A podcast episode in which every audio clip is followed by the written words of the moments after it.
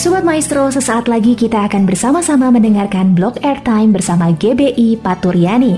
Selamat mendengarkan.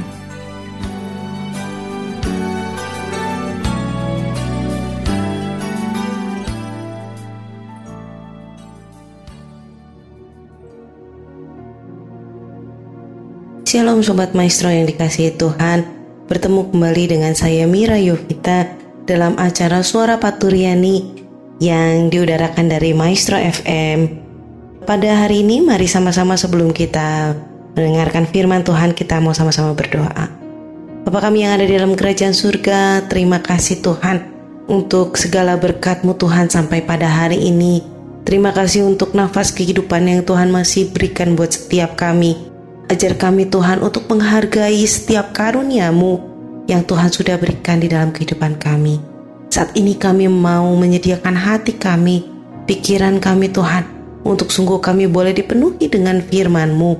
Tuhan, urapi hamba-Mu yang akan berkata-kata, dan sungguh kami yang mendengarkan boleh menjadi tanah yang subur Tuhan, untuk supaya firman-Mu boleh bertumbuh, berbuah di dalam kehidupan kami. Kami mau katakan kami siap mendengarkan firman-Mu Bapa. Di dalam nama Tuhan Yesus kami berdoa, haleluya, amin. Mendengar Maestro yang dikasihi Tuhan, saya teringat ada sebuah lagu lama yang berkata, "Ujilah aku Tuhan, cobalah aku Tuhan, selidiki hatiku dan batinku," katanya, "biarlah mataku tertuju padamu."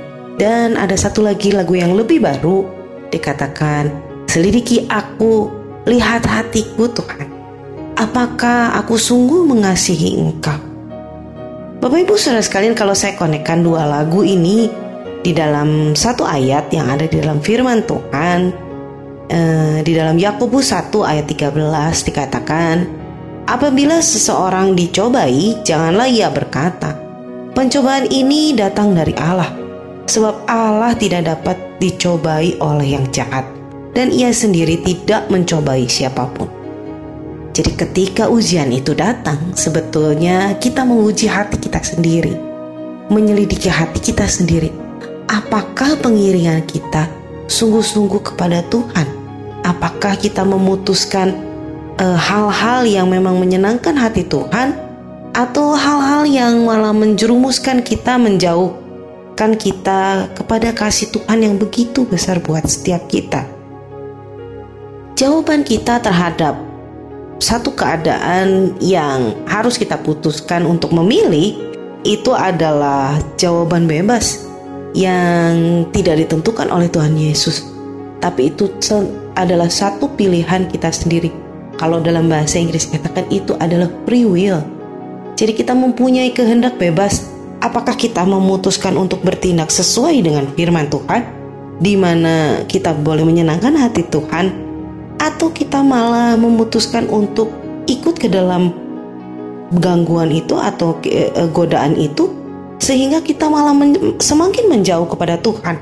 Kalau kita baca lebih jauh dalam Yakobus satu ayat empat belas, dikatakan, "Tetapi tiap-tiap orang dicobai oleh keinginannya sendiri, karena ia diseret dan dipikat olehnya." Jadi pencobaan yang sebenarnya itu adalah datang dari diri sendiri.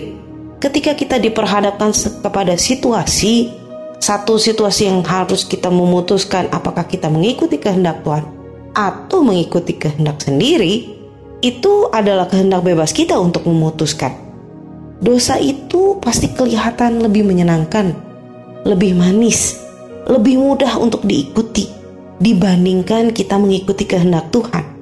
Contohnya apabila seseorang mau berhenti dari rokok, ketika dia berkumpul kembali dengan orang-orang yang sesama perokok, di situ dia diuji apakah dia mau mengikuti kehendak Tuhan dengan berhenti merokok, dan kalau kita katakan mempersembahkan tubuhnya sebagai persembahan yang hidup, yang kudus dan yang berkenan kepada Allah, atau dia mengikuti keinginannya sendiri untuk eh, terus mengikuti nafsunya untuk kembali lagi untuk merokok. Demikian juga dengan hal-hal lain.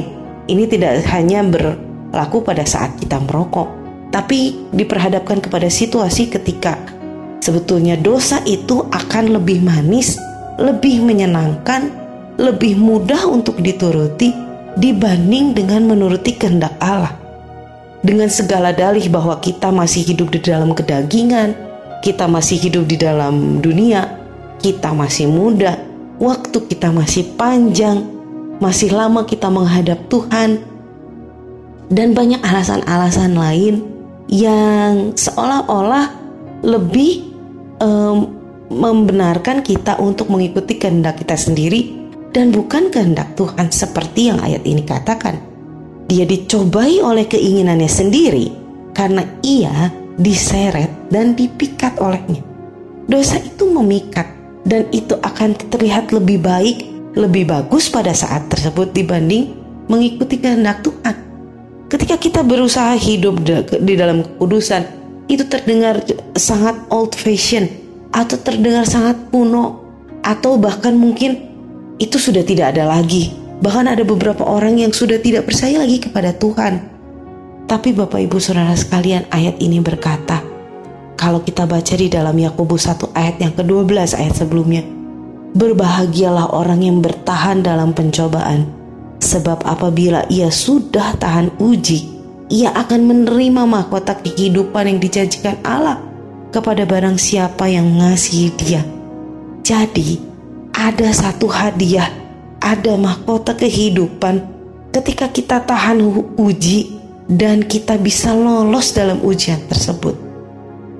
Bapak Ibu Saudara sekalian, kalau kita sekolah, ketika kita S D, ujian kita akan lebih mudah daripada ujian kita ketika kita S M P atau ketika kita S M A.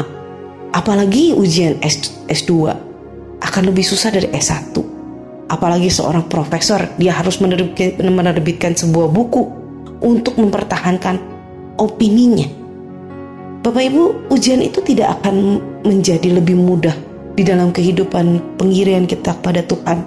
Itu akan menjadi lebih sulit dan itu akan menjadi lebih sukar. Tapi kita tahu ada Tuhan yang bersama dengan kita, yang akan memberikan kekuatan. Dan kita harus ingat ayat ini, berbahagialah orang yang bertahan di dalam pencobaan, sebab apabila ia tahan uji, ia akan menerima mahkota kehidupan yang dijanjikan Allah kepada barang siapa yang mengasihi Dia.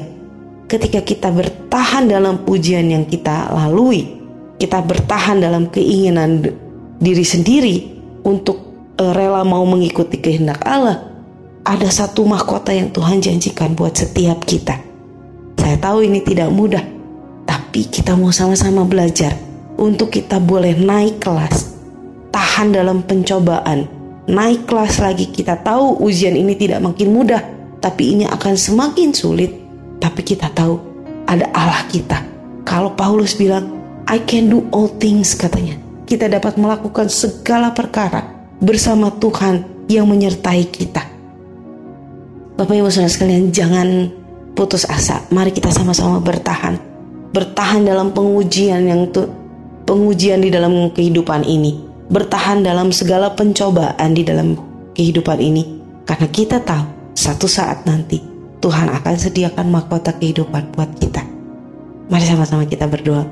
Bapa kami yang ada di dalam kerajaan surga, kami tahu Tuhan, pencobaan, pengujian itu tidak akan makin mudah, tapi itu akan semakin sulit dan itu akan semakin naik kelas Tuhan. Tapi kami tahu Allah kami adalah Allah yang menyertai kami.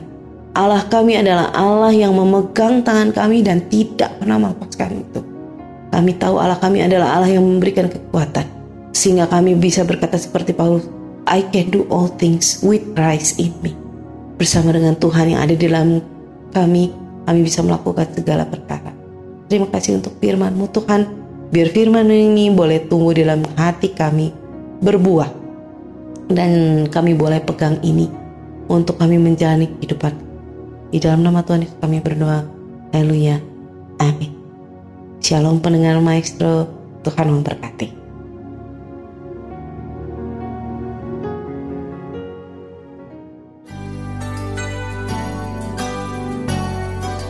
Sobat Maestro, kita baru saja mendengarkan blog airtime bersama dengan G B I Paturyani.